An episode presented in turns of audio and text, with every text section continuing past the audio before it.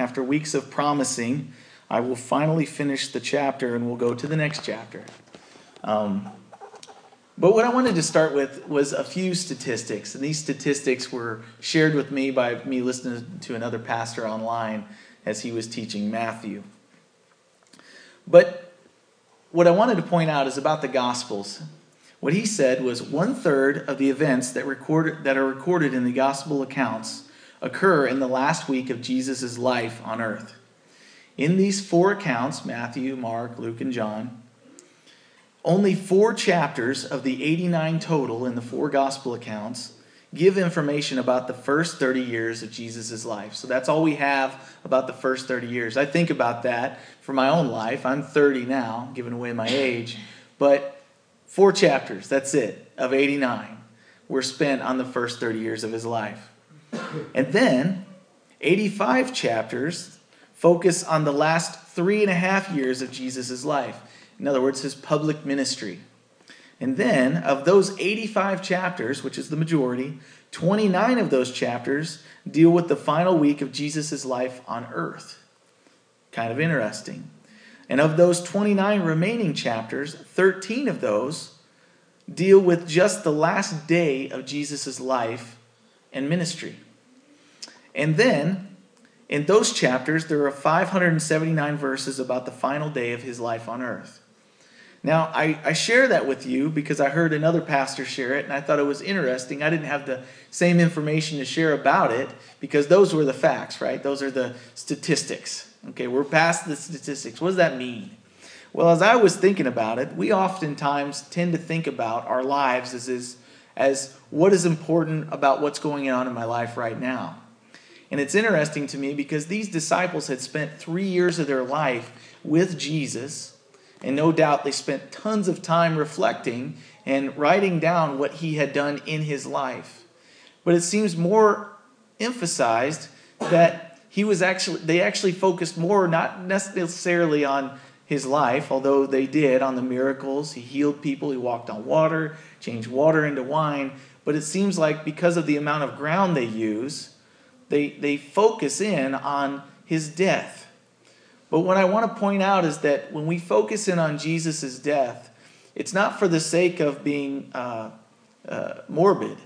We're focusing in on not just his death, the fact that he did die, which paid for our sin so that we could have his righteousness. He says, Hey, I got a deal for you. I'm going to give you grace, unmerited love. You didn't earn it. I'm going to give you my righteousness in return for your sin. And we're like, oh, wow, that's a really good deal for us, but why would he do that? But apart from that, we're looking at his death for that reason. Without it, we have no, nothing to have faith in.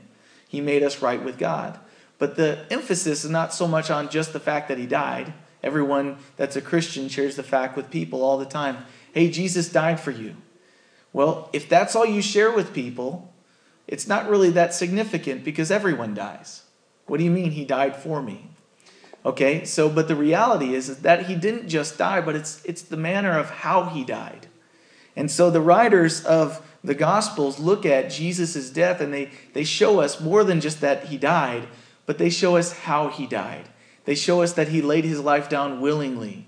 They show us that not only did he lay it down willingly, but he didn't try to pick it back up like we do as Christians many times.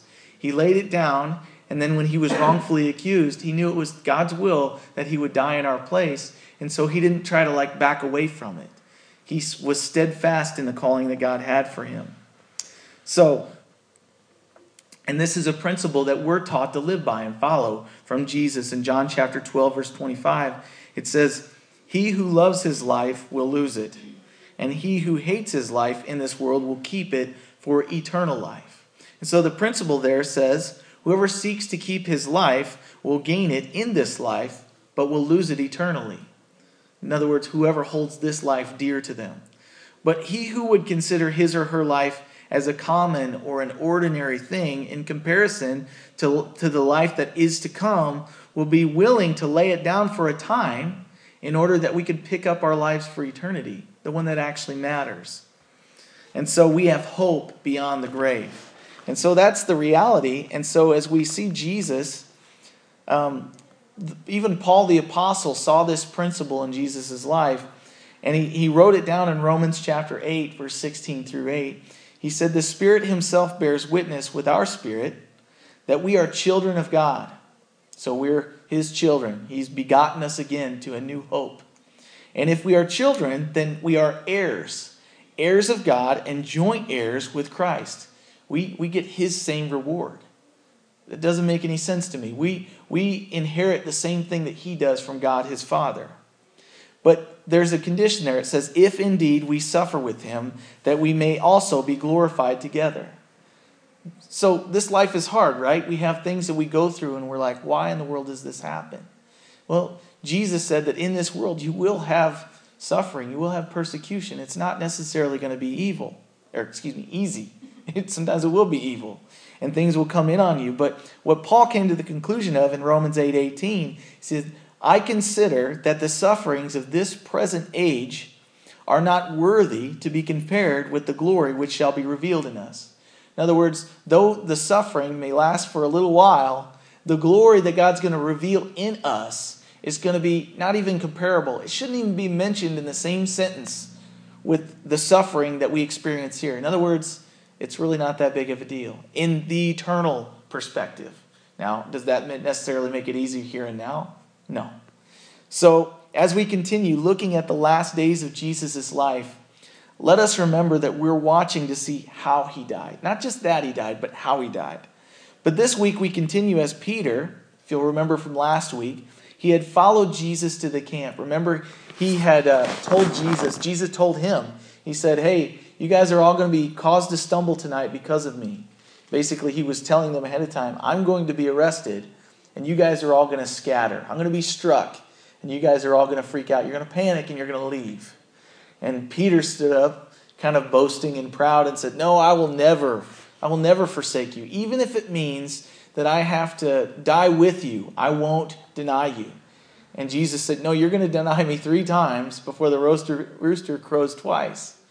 And so Peter kind of stops there and he still thinks that he's going to do just fine.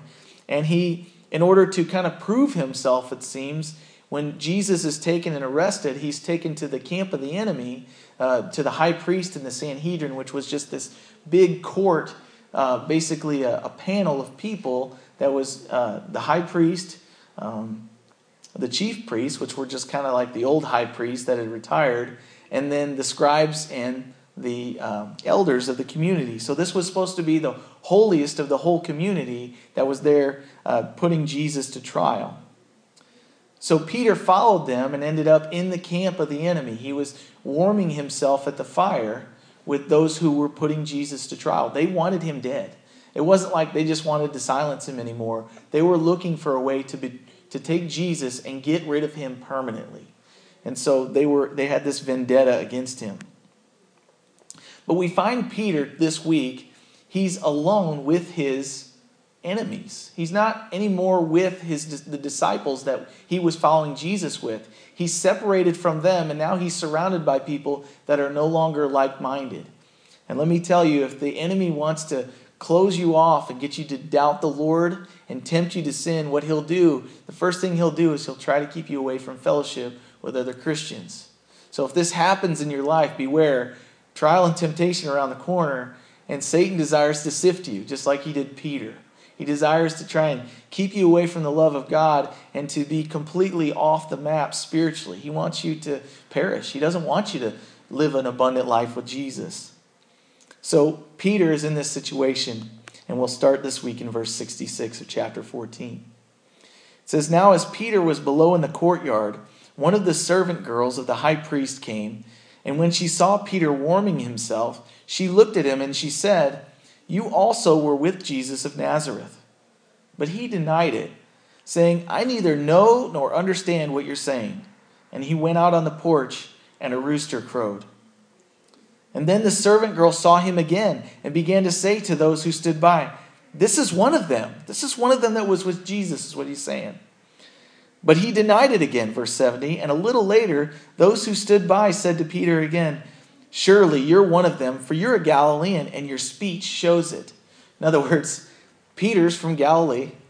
They're down in Jerusalem. to the south. And so they're like, hey, we can tell you have a northern accent. You're one of the Galileans that was walking with Jesus. You're not from here. We can tell. You know, maybe, you know, I don't know, in my family, seems like all my family on my mom and dad's side are from the north. And so when we have visitors come down and, and stay with us, they're always like, we'll go out to eat or something. They're like, hey, can I get a pop? And I'm always like, what are you talking about? And they're like, a soda, you know, they, they call it something else. Well, not only that, but down here we go up north and they're like, man, what are you from? Like, you know, Alabama or something, you know, or Mississippi, you know. To them, we sound like we're from the deep south, but you know, then you talk to somebody from the deep south, we don't sound anything like them. So, anyway, just the point is that they had an accent, and so they could tell, and they were like, surely you're one of the ones that was with Jesus.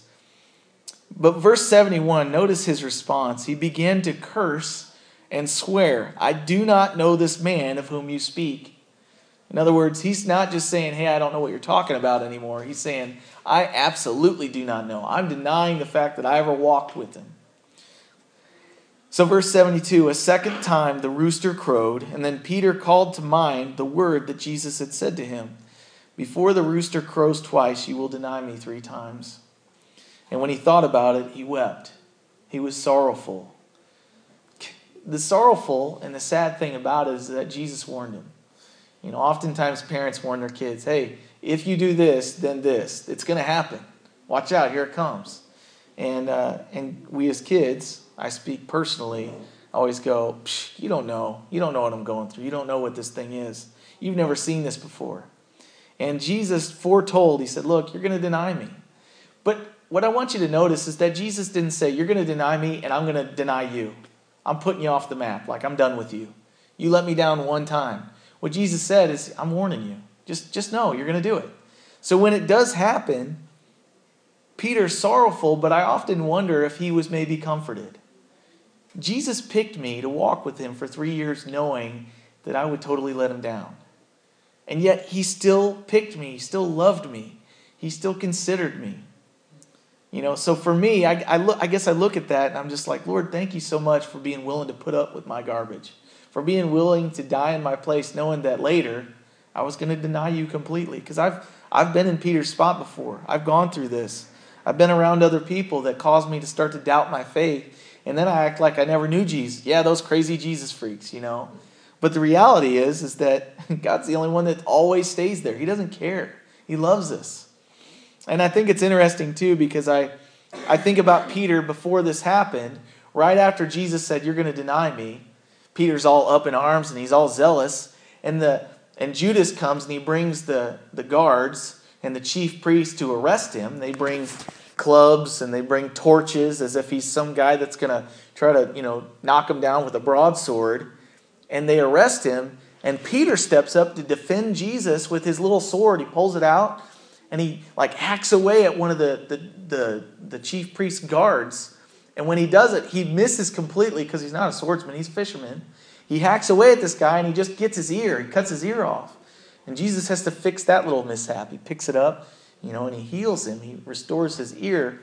But what's funny to me is this guy that was ready to fight all these guards, he backs away at this young woman, this servant's you know, this this this woman servant, he looks at her and he's like, "No, no, I wasn't with Jesus." As if she's going to like take him out. But remember, he's completely surrounded by his enemies. He's surrounded by unbelievers. And so they're sitting there putting him up to trial. Not only is Peter afraid that he's going to be put to trial with Jesus and maybe crucified or, or killed in some way, condemned to death, but he's also surrounded by people that are of a different mind. And so he's he's he, he's not, no longer surrounded by a bunch of people that are of the moral majority, majority. He's surrounded by a bunch of people that could care less. And so he kind of goes with uh, the easy road. So, verse 13, oh, excuse me, I, what I wanted to refer to was in 1 Peter.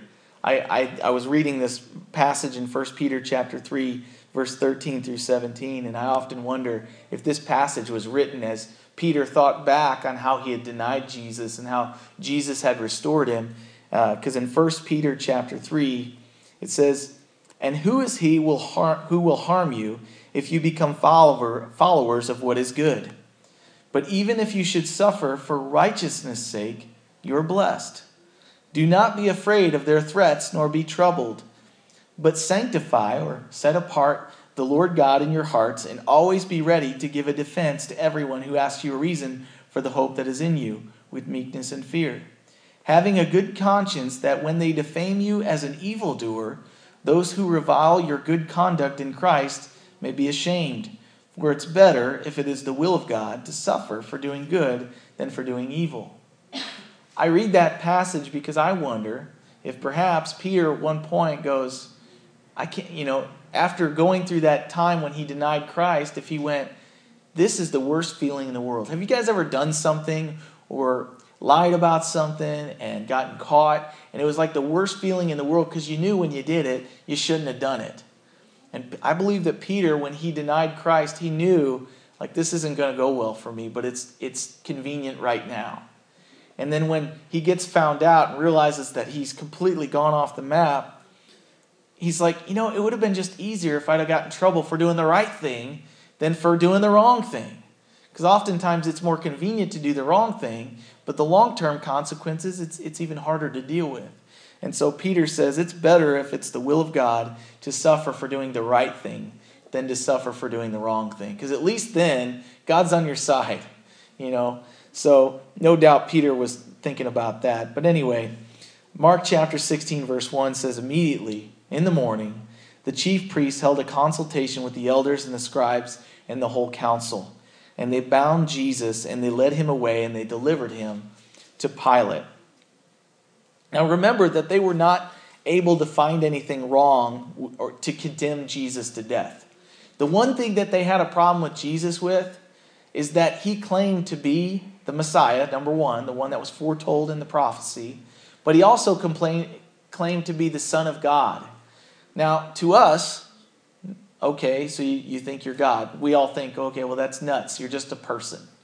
But in the Roman culture, they didn't care if you thought you were a god. They had a pantheon of foreign gods.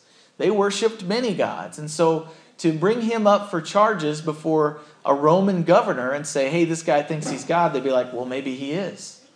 But in the Jewish mind, they're sitting there going, no, he claims to be God, and so we got to have him put to death. He's a blasphemer.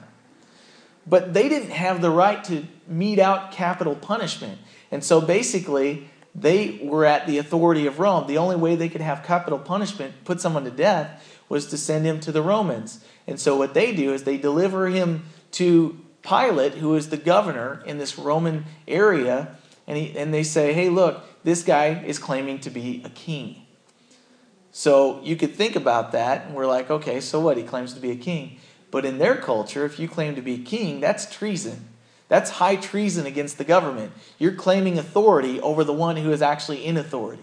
So this would actually, in Rome, be worthy of punishment of death. So this is the way that they could lie to the Romans to make sure that Jesus was put to death for their own reasons. It's kind of a mixed up jumble, but it always is when we lie and, and try to deceive. And so they find a way to, to get him uh, put up to trump charges. But the other thing is that um, at this time in Israel, they didn't have the right to do capital punishment. And so when the Jews see that happen and they lose their right to govern themselves, they would see a problem with this because God had promised in Genesis chapter 49, verse 10, that the scepter or the right to rule would not pass from the tribe of Judah before Shiloh would come. That was Messiah. And so, because of that promise, they go, oh no, we lost the right to rule and reign over our own territory. So, uh, I guess God didn't fulfill his promise. He's let us down. But what they didn't know is during that time, already had been born was a boy by the name of Jesus in the town of Bethlehem. And so Shiloh had come, he just hadn't come onto the scene yet. So that explains why when Jesus comes on the scene, starts doing miracles and doing works that are worthy of the Messiah, they start to question is this him? Is this the son of David that was supposed to come? And so that was just kind of a side note, but I thought it was important. So, Anyway, verse 2 says Then Pilate asked him, because he's now in court and Pilate is playing judge. Pilate asked him, Are you the king of the Jews? He answered and he said to him, It is as you say. And the chief priests accused him of many things, but he answered nothing. He didn't defend himself. And then Pilate asked him again, saying, Do you answer nothing? See how many things that they're testifying against you. But Jesus still answered nothing, so Pilate marveled. Now, this is interesting because anytime you're in a court of law, there are people accusing another person of doing something wrong. They broke the law. And so these guys are coming up and they're, they're filing these charges against Jesus. This man claims to be the king of the Jews. And so Pilate says, Do you claim to be the king of the Jews? In other words, what's your defense? Are you pleading guilty or not guilty? Now, oftentimes, whether we're guilty or not, in our society, we always plead not guilty because we might be able to get away with it. You know, I, I one time got a, a ticket for careless and imprudent driving. What had happened is I was driving down 44. They were redoing one of the lanes, and so the the the big uh, the highway was down to one lane, and they would have you go over for one lane, and then all of a sudden it would open back up. Now, this during this time on 44, you would lose hours of your life just sitting there waiting on the traffic. Anyway, I was coming home from Rolla on the weekend because I was going to school there for engineering at the time. And as I was coming home, basically I was driving down the one lane, and all of a sudden, up ahead, I just saw brake lights. I thought, man, I need to get over. It must be must be the bottleneck because I hadn't been back home for like a month. So I got over, and all of a sudden, brake light, brake light, brake light, brake light. I'm like, oh, this is not going to go well. So believe it or not, with my cat-like reflexes, I looked over to my right because I was thinking I can get back in the lane. I just got out, so I can get back in the lane. Well, go figure, there was somebody in my blind spot. But I was taught from a young age check your blind spot. So I looked over, there was somebody there. So what I did was go, okay, well, I guess I'm going to hit this truck. Jammed on the binders all I could, no anti lock brakes. I just had a little Ford Focus. And and it rammed into the I got down to like probably 25 before I hit this the back of this Ford Ranger. Well, I got a ticket for careless and imprudent driving. Now, was I driving carelessly and imprudent? Well, according to them, I was. They thought I was speeding in the construction zone. Now, I wasn't, but I didn't have anti-lock brakes. I just couldn't stop in time. You know, it happens. But they deemed that careless and imprudent. So I can either go to court and say, hey, that was totally jacked up. That highway patrol guy, he doesn't know what he's talking about. But he was there, and he does know what he's talking about. He's just doing his job. So I go in, I dress nice, and I go, and they go, well, what do you want to plead? Well, all day long I sat in court waiting for my time. And they were all pleading, not guilty, or I didn't know I had court date. Can I get a defense for myself? I walked in knowing what was going on. I said, look, if that's careless and imprudent driving, then I was doing it. You know what happened? They acquitted me. They had finally heard somebody during that day that didn't try to defend themselves. They didn't know what to do with it. They're like, this guy's obviously not guilty. Let's get him off of here. You know, like nobody's ever said I'm, I'm guilty, you know, or did I say I wasn't guilty? I don't remember. Anyway, so Jesus comes in. He doesn't defend himself at all. And Pilate looks at this. He's like, You're not even going to defend yourself? Like, I can tell you're not guilty. Just defend yourself. And Jesus says nothing. He just responds. He says, Yeah, it is as you say. I am the king of the Jews. So at that point, I want you to remember last week, Mark chapter 14, verse 60. This is the same question that was asked of Jesus by the high priest. He says, Do you answer nothing? See how many things they testify against you? He's like, I don't have to answer anything. He doesn't respond. And it reminded me uh, just, just how often Jesus actually had the opt out option. At any point, he could have backed out, and yet he continued. He, he wasn't going to let that stop him. But since Jesus doesn't respond, uh, Pilate who is a governor in the Roman Empire, completely marvels. He's befuddled, he's stupefied. So, anyway, what I want to point out is that Jesus is a king, um, but he's not a king of this world. John chapter 18, verse 36 um, says that. It says, My kingdom's not of this world. If my kingdom were of this world, then my people would fight for me, just like Caesar's people would have fought for him if his uh, honor was being messed up, if somebody was coming to bring charges against him, they just knock him out. They would completely uh, overrule them.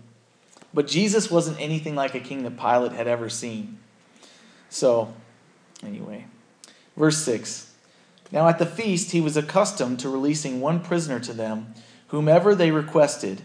And there was one named Barabbas who was chained with his fellow rebels. They had committed murder in the rebellion. So during the feast of Passover, Pilate had a custom with the Jews in order to kind of gain favor with them. Every time during the feast, he would release to them one prisoner that they would choose. And so Pilate says, You know what? This Jesus is not guilty. And he can see the reasons that he was brought up for charges. And he's going to say that here shortly that he saw that the uh, high priest had only brought him up for charges because they envied him. They didn't like the fact that he had a bigger following than they did. They thought, you know, we, we got to get rid of this guy because we're no longer popular. And so, since Pilate saw that, he was like trying to get away for Jesus to get out of the charges. And, and what he does is he says, okay, every year I let somebody go. And I'm going to give you a choice this year. Instead of just saying, hey, whoever you want, I'm going to give you a choice between this guy that you just brought to me and this guy named Barabbas. Now, Barabbas was a well known murderer. So he thought, no problem, I'll get Jesus released. I'll just say, hey, here's your choices this murderer who could come in and get your families, or this guy who you envy. Like, it's an obvious choice, right? They'll make the right decision. So, what he does is he gives them the opportunity. And so then the multitude, crying aloud, began to ask him, Go ahead and do that. Do just as he, you, had, you have always done for us. And then verse 9, But Pilate answered them, saying, Do you want me to release to you the king of the Jews? It's kind of like he's trying to lead them, like, Okay, so the obvious choice is, right? And they answer, for he knew that the chief priests had handed him over because of envy. But they answer, because of the chief priests, verse 11, the chief priests stirred up the crowd so that he should rather release Barabbas to them. Pilate answered and said to them again, What then do you want me to do with him who you call the king of the Jews? So they cried out again because they've been stirred up. It's kind of a mob mentality. Crucify him. And then Pilate said to them, Why? What evil has he done? But they cried out all the more, Crucify. They were already well past the reasoning phase. They were already like, Hey, get rid of him. You know, if, if somebody would have stirred them up to do otherwise, they would have followed the same thing. They were just all in, they were in a froth. And so um, they're in a chaotic situation. And they're in a politically explosive situation because he had the choice, Pilate did, between doing what was right to free an innocent man and what was politically convenient to execute a man brought before him by the Jews for treason. See, if word gets to Rome that someone was put on trial for treason and he didn't do anything about it or get rid of the guy, Caesar's basically going to go, Oh, yeah? Well, you're going to prison and we're going to put you to death for treason for not dealing out judgment.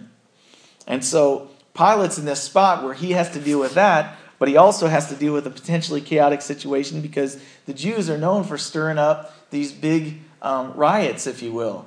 And so if he doesn't keep peace, meaning if Pilate doesn't keep peace, he's got to do something because otherwise he'll lose his job, basically. And so, in order to keep his position, he has to make a decision. So, he sets up what he sees as an easy fix. I'll offer up one of these two guys. But what I want to point out is that Barabbas, you break up his name, remember we talked about Peter? He was called Simon Bar Jonah. Simon Bar, Bar meaning son of, Jonah. Simon, son of Jonah. And then Barabbas, his name is Bar, son of Abbas, a father, son of a father. So he's just some guy. You got to pick between some guy and Jesus, the son of the Father, our heavenly Father. And so that's the decision we always come to in this life. Am I going to follow some man or am I going to follow the man? Oftentimes we pick some man because we think that it's expedient. It'll get us farther along in life. But the reality is, is that when we follow the man, not only will it get us along in this life, it'll get us through this life to eternity where we can live with joy with him forever, but he'll bring us through this life victoriously. Anyway, another thing is whenever you decide you can only serve one, you only get a choice between one or the other. So, Pilate, wanting to gratify the crowd, that's often the case, right? Politicians want to gratify the people they run or they rule. Isn't it funny that most leaders are actually being led by those who they're supposed to be leading? They're not examples, they're just kind of the minority that got voted in. And so Pilate, wanting to gratify the crowd, released Barabbas to them, and he delivered Jesus after he had scourged him to be crucified. So, just a few notes on that, and we'll end. There's a great amount of details going on in this passage tonight. But for me, one of the things that I took away, I, I want to share with you. Number one, Jesus was innocent, but Barabbas was guilty. That was obvious, right? I mean, I just pulled that out. Like, that was deep, right? But then, number two, Barabbas was freed, but Jesus was condemned. Number three, Jesus was condemned instead of Barabbas. Now, I want to be, I just want to confess something to you guys. When I read this, it gets me so upset that Barabbas, this obvious murderer, by the crowd of the Jews that were supposed to know God and knew the law, they let a murderer go free and they condemned to death this man. Barabbas was known for taking life, Jesus was known for giving life. He would heal on the Sabbath. He would uh, restore sight to the blind. He would heal a withered hand. He would raise up those who were captive. He came to free people who were in bondage. And it's interesting to me that I get so upset about a guy like Barabbas, who was a known murderer, being set free, but I don't get upset about me being freed by Jesus. Because the reality is, as we read this and we go, wow, some guy was set free that was an obvious murderer, a sinner, and a perfect man was condemned to death. How tragic is that? And I say, yes, it is tragic, but that's you and I's story.